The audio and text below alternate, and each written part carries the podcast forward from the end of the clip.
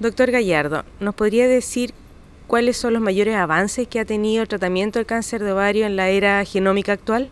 O sea, definitivamente eh, el advenimiento de la genómica, el advenimiento de la medicina de precisión es probablemente lo más importante y a eso asociado a terapias dirigidas a estas alteraciones genéticas, particularmente eh, el advenimiento de los inhibidores de PARP en segunda, en primera línea y el advenimiento de otras terapias que probablemente van a venir más adelante. Esperemos los inhibidores de folato en algún momento, las inmunoterapias y todas las combinaciones entre estas distintas alternativas creo yo que van a ser el futuro.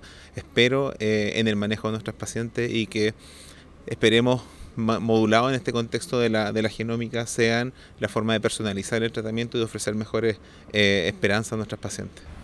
¿Cuál de todo ello usted cree que ha cambiado más el rumbo de la historia del cáncer de ovario hoy en día?